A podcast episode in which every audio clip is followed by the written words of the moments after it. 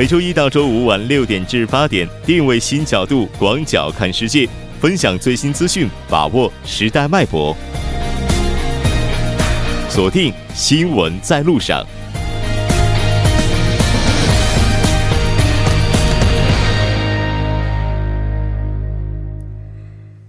欢迎回来，这里是正在为您直播的 TBS EFM 新闻在路上。那在节目开始之前，先为您带来一则好消息。TBS EFM 为了响应2018年平昌冬奥会以及残奥会的举办，那从1月29号到3月23号期间，将扩大收听服务电波，会覆盖平昌、江陵等地，为运动员以及观光游客带去平昌冬奥最新的信息以及最有趣的故事。如果您计划在这一期间前往平昌，请锁定调频10.3。那在稍后第二部节目当中，将为您带来平昌特别节目《冬奥风采》。稍后是广告时间，广告过后马上回来。好的，欢迎回来。接下来马上进入我们的平常特别节目《冬奥风采》连线环节呢。接下来马上连线特邀记者李娜，李娜你好，主持人你好，非常高兴和您一起来了解目前平昌的一些动态。那我们刚刚得到消息说，江陵奥林匹克公园今天因为天气的原因关门了，是这样吗？啊，是的，因为今天下午突然呃刮起了大风，然后场馆内的一些好多设施都被刮跑了，然后平常组委会觉得这有可能对参观人员安全有影响，就把在公园里的所有人都给疏散了。但是正常的室内的赛事还会进行，但是不可以再进入奥林匹克公园内了。嗯，也就是赛事会继续进行，但是对于观众来讲，此时进入的话可能会存在一定的危险，是这样吗？啊，是的，但是主要的一些呃设施他们都做了一些保护的措施，应该对呃观众的安全是不会有影响。嗯，好的。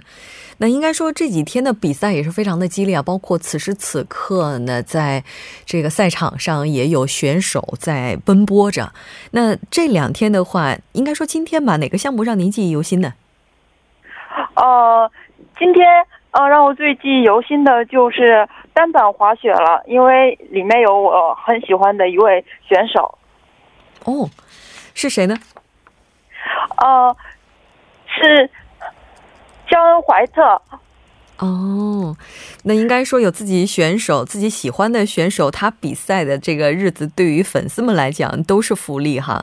那应该说，今天这个单板滑雪的项目进行的也是非常的激烈啊，在现场我们也看到有很多非常精彩的瞬间，直到现在在一些电视直播屏幕上也是出现着回放。那根据了解，这几天呢有一个头盔是受到人们的关注，那这个头盔到底是什么呢？啊，头盔是这样的，明天十五号将会迎来韩国冰球滑雪呃男子队与捷克队的首场比赛，但其中男韩国的男子冰球队的守门员他的头盔上印印了李舜臣将军的头像，然后国际奥组委就觉得李舜臣将军有一点政治因素。所以他们要求韩国冰球队让球门员更换头盔，是这样的。嗯，那根据了解，不只是李舜臣将军的图像，还有一些其他国家的标志性图案也是存在的。那这些是不是也被取消了呢？啊，是这样。对的，除了韩国冰壶队以外，还有美国的女子冰球队也是，他们在头盔里印了。自由女神像，然后国际奥组委也要求他们更换头盔，但是美国美国奥组委这边没有给确切的答复，也是在讨论当中。嗯，是的，没错。那应该说，今天的赛场呢，一直还是在继续着。包括此时此刻，南北韩的女子冰球联队也是在奋力的奔波着。目前和日本队的比赛情况也是一比三这样一个分数。那又进入我们今天的任务环节了。那您要为大家选出来今天的冬奥之星。那今天您要选择的是谁呢？呃，今天我要选择的刚好是我刚才提过的我的偶像肖恩·怀特。哦，肖恩·怀特，他应该说今天表现的非常非常的棒，那包括几个高难度的动作都完成的非常的完美哈。选择他的理由应该就是这个吧，不仅仅因为您是粉丝。啊，对，因为他是我觉得从一个时代里最优秀的一个单板滑雪的选手。另外，他身上有好多一些很传奇的呃经历，像他早在二零零六年都灵冬奥会的时候就拿了金牌，还有二零一零年的温哥华他也拿了金牌。可是，在二零一四年的时候，他因为各种原因取消了比赛，然后从此以后就受到美国、美国及全全球的一些粉丝的质疑。嗯，然后这次的能参加平昌冬奥会也特别不容易。去年的美国代表团的选拔上，他的表现也不是很好。第一次选拔完了，他差点就没有进入。第二次选拔的时候，他的排名也是比较落后，而且在十月份的时候，他的训练时候还受伤了。脸部都缝了六十几、六十几针，然后大家都担心他可能这次也不可能拿到奖牌。没想到他竟然拿到奖牌，对所有的喜欢他的一些粉丝，还有我觉得对一些美国人来说，都是一种很好的激励。是的，没错。其实他在夺冠之后也是喜极而泣的。我们看到有一些评论员也说啊，希望他能够再滑四年，在北京冬奥的时候依然想要看到他的一个身影。那明天就是春节了，应该说春节的前一天，大年三十了。现场的志愿者朋友们，这时候在异国他乡啊，不知道这个年味目前浓吗？哦，其实不浓，因为我们这边也说，可能就吃饭的时候加餐会给一个那韩国过年的时候都会吃德贡嘛，说可能就会多给一碗德贡，也就没其他的事儿了。但是我们旁呃江陵奥林匹克公园里不有阿里巴巴展厅嘛，然后阿里巴巴已经挂上了春联了，然后对于我们来自中国的志愿者来说，还是挺开心的。嗯，确实。那如果可以的话，可能这个明天年三十晚上，中国朋友也可以聚在一起，大家一起包个饺子什么的，应该也非常的有趣哈。不知道有没有这样的一些特别活动呢？哦，哎，可惜没有，可能包饺子对我们来说比较难。我们就在想，要不就涮个火锅吧，这样我们还能做得来。包饺子、和面什么的，我们这我们这些年轻的志愿者们谁都不会。是的，虽然说在异国他乡远离父母来为这次冬奥进行服务，依然是遥祝大家能够过一个和和美美的春节。相信这个春节对于所有志愿者朋友们来讲，一定会毕生难忘。好的，非常感谢李娜为大家带来的这期节目，我们下期再见。好的，祝大家也是新春快乐，新年快乐。稍事休息，马上为您带来我们今天的冬奥风采第二部分。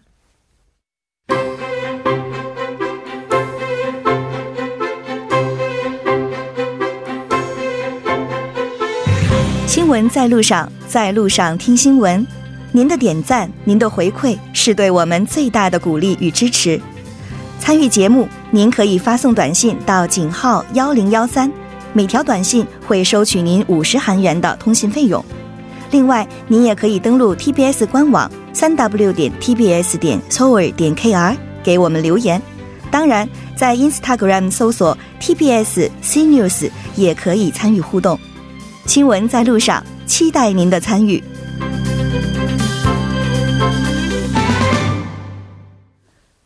好的，欢迎回来。接下来马上请出两位小编金勇、尹月，为大家带来冬奥风采第二部分。那两位好，好，大家好，主持人好。啊，我觉得进入到这个环节之后，应该是血脉喷张的一个时刻啊，因为我们马上依然要了解今天的一些精彩赛事哈。嗯、首先，请金小兵为大家带来我们，哎，这应该是尹小兵吧？没关系，是这样，这个不是今天啊，是昨天晚上，是韩国又诞生了第二枚奖牌，虽然是枚铜牌啊，但是依旧很宝贵。这个呢是在男子速度滑冰一千五百名的决赛当中啊是诞生的。嗯，哎，有没有找到一个规律？我记得我咱们。第一天做这个节目，我带来的是韩国的金牌，昨天是带来中国的银牌，今天又是韩国的铜牌。我觉得这是一个循环，我感觉明天会有两枚金牌的诞生。我们看看能不能打破这个记录。我在这预言一下，嗯，要是可以的话就太好了，这样金牌榜就闪的耀眼睛也是不错的。对，那这个赛事结果大体上是怎么样的？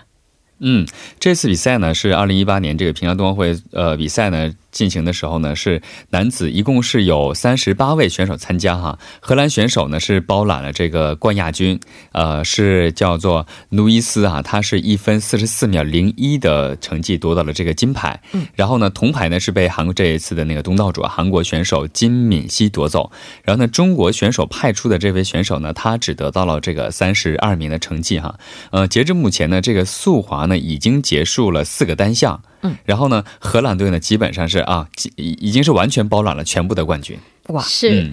在这个项目上，荷兰队这么强吗？我今天还是第一次知道哈。对，其实这个项目一直都是这个欧美人天下。我们要知道，金敏熙获得的这枚金这枚铜牌啊，不仅仅是韩国的这枚铜牌，是整个亚洲圈的第一枚奖牌，在该项目上奖牌零的突破。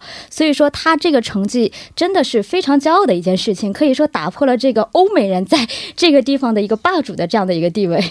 我突然联想到了刘翔。就当年那个多少秒九一，对我们黄种人，他当时是提到了黄种人这样的一个称号。是的，没错。但是不管怎么样，还是非常祝贺这位选手，好拿到了这枚非常不易的奖牌。那接下来这场赛事可以说是牵动韩中两国人民整体大家这个关注的一个事件了。哎，对，其实，在昨天。这个四分之一决赛当中啊，我跟这个金勇作家就坐在那边，特别紧张在看。而且对于中国人来说，这枚昨天的那个五百啊，这个女子短道速滑五百米的决赛，可以说是很可能会诞生中国的首金。要知道，中国从这个零二年大洋洋获得冬奥史上的第一枚。这个金牌以后，该项目就没断过金牌，所以中国也是把这个五连冠的梦想啊，是压到了这个范可新的身上。但是很可惜，昨天是范可新是没有拿到这个金牌。我们知道韩国队其实也在这个项目上也是非常有力的这样一个争夺者，近二十多年来一直跟中国队是在这个项目上可以说是这种拼杀的姿态，就每次结。比赛的时候，你都能看到这个中中韩两国的粉丝啊，这个口水仗打的 是此起彼伏。但是也很可惜，昨天也是韩国队也是在进入到这个决赛当中啊，其实是第二名划过了这个赛道，但是最后呢被取消了这个成绩，所以最后是呢由这个意大利的老将方塔纳夺得了金牌，荷兰选手这个科尔霍夫呢摘得了银牌，那么加拿大的选手呢是获得了铜牌。哦，是的，嗯。其实目前的话，应该说现在这个情况并不是特别的乐观哈。也就是说，不管是中国也好，韩国也好，收金、收银、收铜的速度似乎不是那么快。但不管怎么样，目前这个刚才提到了说，中国还有韩国两国的种子选手，哎，为什么会失利呢？我觉得这个也挺。其实这我我们刚刚给这个比赛这次比赛呢给予非常多的一个关注哈，对，其中一个原因就是因为什么？这个这个分组啊，其实非常的一个特点，叫做死亡之组。是的，因为什么呢？我们刚才说的啊，范可欣，韩国的这个崔敏静，还有意大利的方塔，然后呃呃塔纳哈，还有呃还有对俄奥运选手就是索菲亚，其实他们都是非常非常有实力的这四位选手哈，嗯他们在这这。组当中啊，当时这个比赛现场的时候，我们当时在呃视频上看的时候也是非常非常的激烈哈。然后呢，结果呢，刚才说了是呃范可新是先犯规了，然后呢无缘这个决赛。随后呢，这个呃这个第二组选手就是中国选手上是这个曲春雨呢，也因为犯规也被判出局了。所以呢，就是中国选手就完全是无缘这次就这次比赛。嗯，是的，我怎么觉得像这种速滑呀，或者是这种场内的冰上的项目，好像就取决于犯不犯规的感觉。哎，其实短道速滑的魅力点就在于这一点，因为我昨天也讲到，短道速滑跟速度滑冰不一样的地方就是它不分内场和外场，只要你不在在不影响你对手的这个速度的情况下，这个进跑跑路的这个情况下，你是可以超越的。它的精彩点就在于这个，所以你最开场的这个起跑就非常的关键。中国队的范可新，他除了犯规以外，他在起跑，就是说他在半决赛起跑的时候，他稍微的有点抢先了，所以被判了犯规。那么韩国队，我昨天看的时候，他是在最后一个弯道的时候，他有一点在轻碰了旁边的方塔纳，而且最后在出现的时候，他的这个冰刀鞋啊，是跟方塔纳的冰刀鞋碰到了一块儿，也就是说他属于在有点在绊他的这一幕，所以是被了判了犯规。当然，除了这个韩国队选手以外，我记得好像加拿大还是哪一位，他也。有一点这个轻微犯规的这样的一个姿势，当然还有一个说到，其实最终看不看犯规，其实跟这个裁判也有很大直接的这样的一个联系。这未来的话，估计这个领域也得引入视频 裁判，是吧？就是智能裁判，这样的话会让比赛整个看起来更加的公平。但是不管怎么样，总觉得这种冰上冰上的比赛有点看运气的感觉哈。但是不管怎么样，今天的冬奥风采啊依然是非常非常的漂亮，包括此时此刻这个正在进行的这场比赛。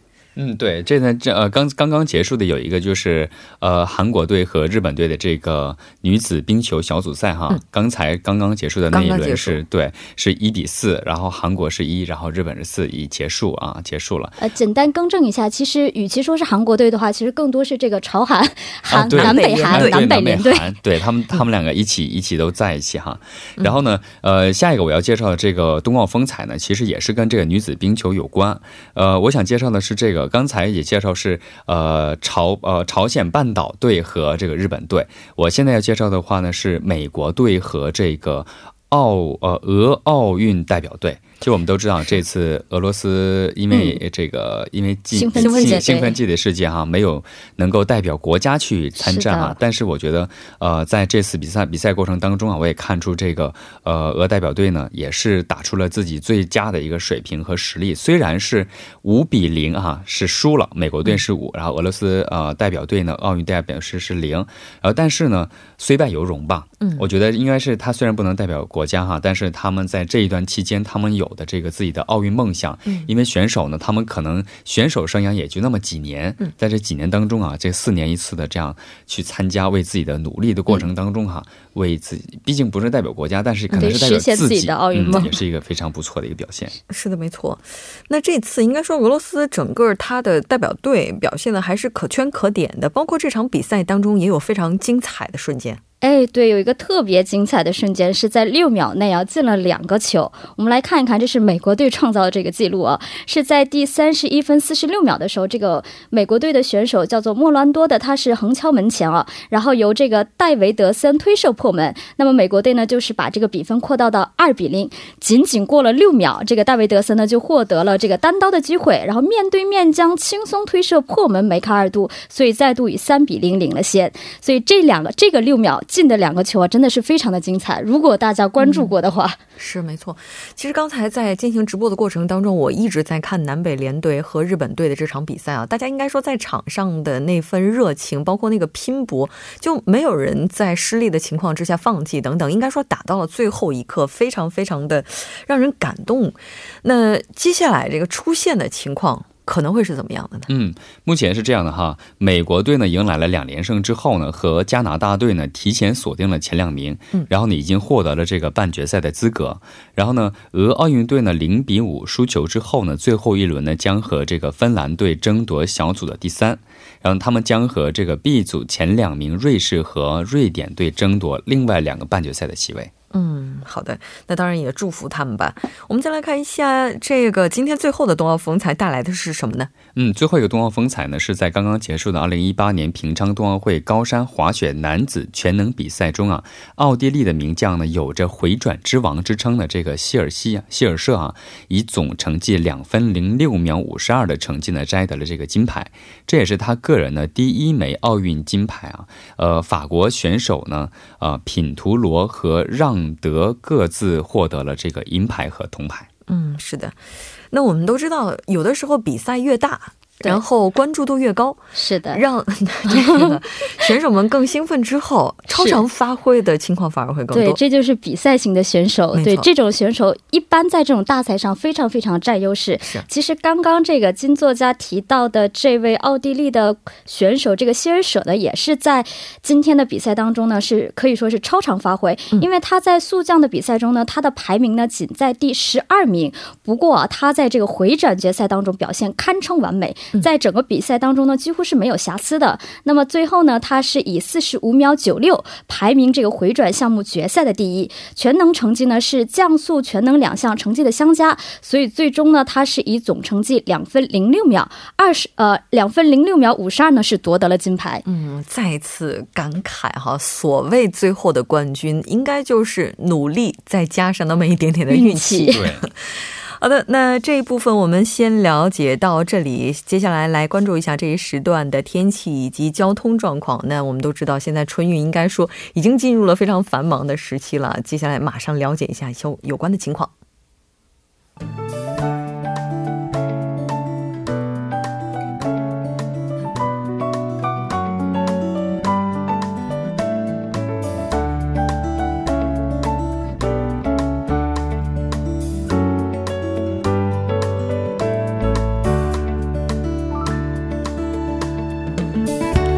现在是晚间六点五十一分，这里依然是由楚源为大家带来的道路和天气信息。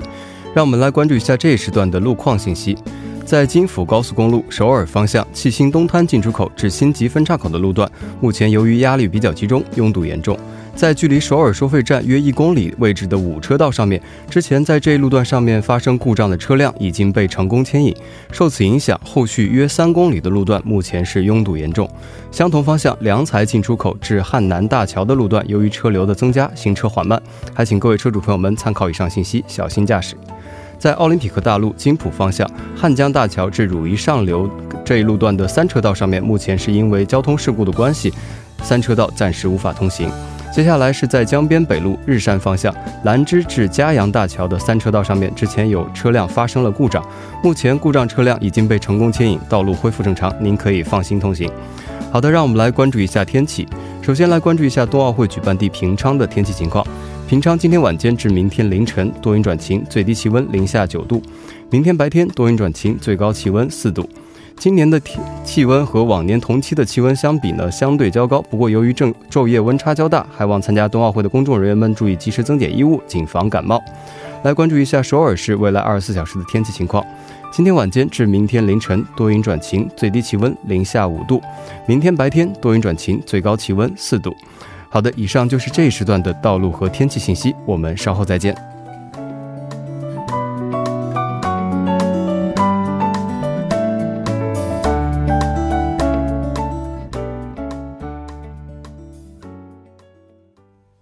好了，欢迎回来。接下来就进入到我们今天冬奥风采的最后一个部分了，来了解一下今天晚上到明天的主要赛事。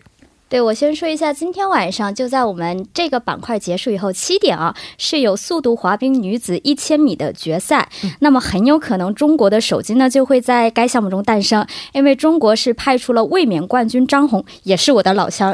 对，哈尔滨美女非常好看啊，无论从这个技术上还是这个门面上，大家都可以看一下。那么韩国队呢是派出了 Kim h y e n 和 Park Seung Ki，我们在这里也祝福两国的对手能够取得好成绩。我很明显，我很明显的感觉到，他七点以后估。看不到小月月了，他应该去 跑到外面看直播了。嗯，对，是这样的。我带来的是那个明天哈，明天下午的八点钟八点零五分哈，是一个冰壶女子循环赛。